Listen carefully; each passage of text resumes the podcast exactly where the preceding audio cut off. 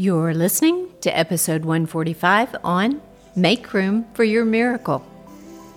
Hey there, welcome to the Better Podcast. I'm April Osteen Simons. So glad to have you as a part, whether you're listening or watching. Thank you so much for tuning in today. Hey, if you like what you see, I would love for you to subscribe, press that notification bell, and every single week you'll get a brand new episode. Today in this podcast, I want to talk about this make room for your miracle. Now, I would venture to say that most of us are believing God for some type of miracle, whether it's big or whether it's small. Some of us might need a miracle that can only happen by divine intervention. My question to us all is Have we made room for our miracle? Are we actively pursuing our miracle? Today, I want to break it down for you and give you four ways you can make room for your miracle. You ready for it? The first way is this get a clear picture of what you want. Now, you may say, April, of course I know what kind of miracle I want, but have you made it crystal clear? The scripture says this in Matthew 9. It talks about two blind men that were following after Jesus, and they were saying this Son of David, have mercy on us and heal us. They followed Jesus right into the house he was staying in. They were actively pursuing their miracle. What's interesting is Jesus turned around to them and said this, do you believe that I have the power to restore sight to your eyes? I mean, you know what? They were pursuing him. Don't you think the answer was obvious? But yet Jesus still asked it. The blind men said, Yes, Lord, we believe. Then Jesus put his hands over their eyes and said, You will have what your faith expects. Oh, that's good, y'all. Another version says this become what you believe. So, where is your faith on your miracle? What do you expect to see? Do you expect a complete healing in your body? Do you, com- do you expect complete restoration in your family and your relationships? Become crystal clear about the miracle that you're believing God for. The scripture says to write the vision down, make it plain and make it clear. Make that picture so clear in your mind that when your miracle shows up, you're going to know it. don't don't leave anything to chance. Be specific about what you're believing God for. So make it clear in your mind and in your heart. Second, the second way we make room for our miracle is to take on a miracle mindset. Now, y'all, this is so important. What does a miracle mindset mean? That means that you have this mindset that says, you know what, despite the circumstances, despite of how bad it may look, despite that it looks like it's never going to happen, I have the mindset that, you know what, I know what I'm believing God for, and my faith says, again, we're talking about faith, my faith says it will happen. A miracle mindset says this I'm not going to allow what I currently see to cause me to forget what God has already said. I'm going to keep believing. I'm going to keep moving forward. A miracle mindset believes that God really can do the impossible. A miracle mindset trusts that God is perfectly capable of bringing your miracle to pass. Now, let me tell you about in 2019 when I lost uh, the ability to walk basically in my leg, my leg, my left leg because I was in excruciating pain. It came all of a sudden. I had had MRIs. The doctors didn't know exactly what it was. Y'all, I was knocked off my feet. Finally, one day, by, I would say definitely by God, I randomly picked a doctor. My, my primary doctor gave me three doctors to choose from. I randomly picked this neurosurgeon who happened to be one of the top neurosurgeons in the area. And he looked at my MRI and saw things that others had not seen. He took me immediately into surgery the next week, a few days away. I crawled into surgery and I walked out of surgery completely healed and well. Now let's back it up a little bit. When I couldn't walk, you know what I could see myself doing? I could see myself walking. But not just walking, walking without a limp, walking without nerve damage, walking without pain, being able to walk my five to 10 miles a day, being able to wear heels again. Y'all, I love me some shoes, some high heeled shoes. I had a clear picture in my mind of the exact miracle that I was believing God for.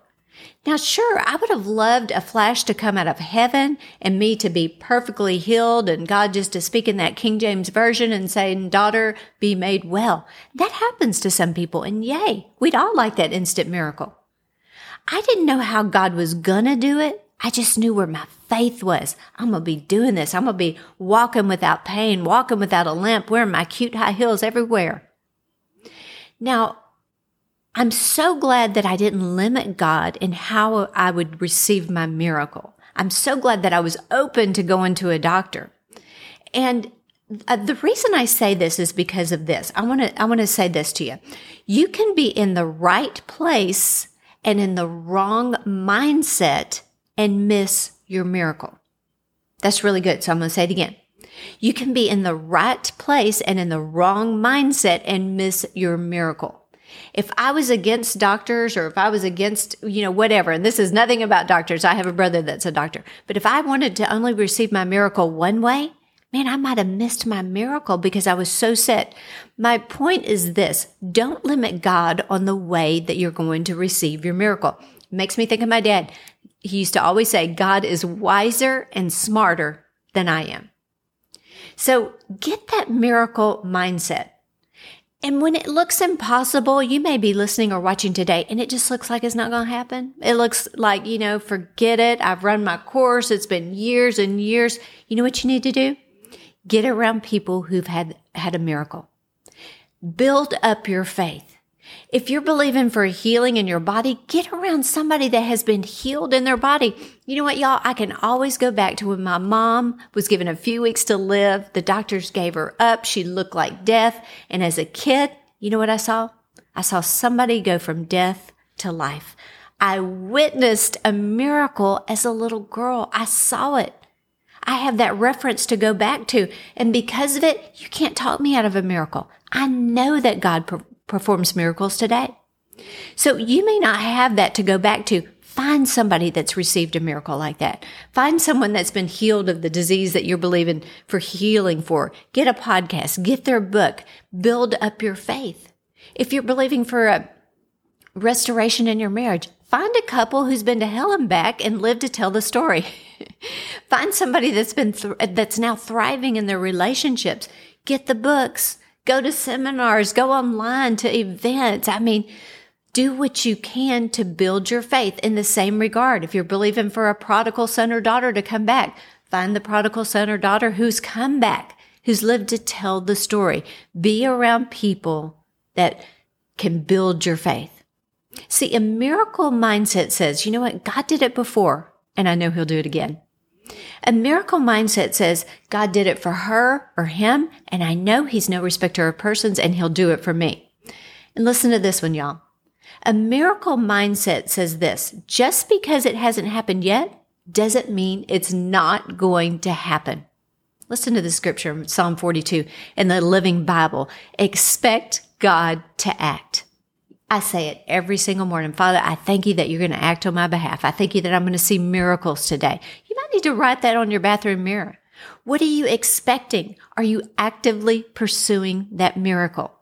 Are you making room for your miracle? A miracle mindset expects good things every single, every single day. A miracle mindset expects God things every single day.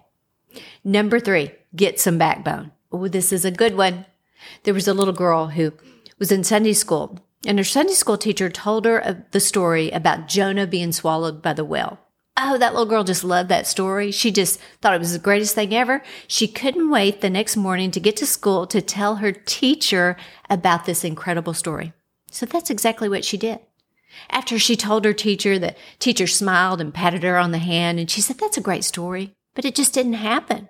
See, even though a, a, whale is a large mammal, its mouth is too small to swallow a human. So although it's a good story, it's just not the truth. That little girl just said, you know what?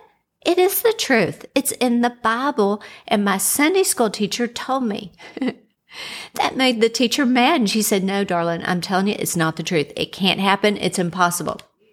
That little girl got a little bit of sass on her and put her hands on her hip. And he, she said, You know what? I don't know how it happened, but when I get to heaven, I'm going to ask Jonah. That made the teacher even more mad. She said, Well, what if he didn't make it to heaven? The little girl looked at her and said, Then you ask him.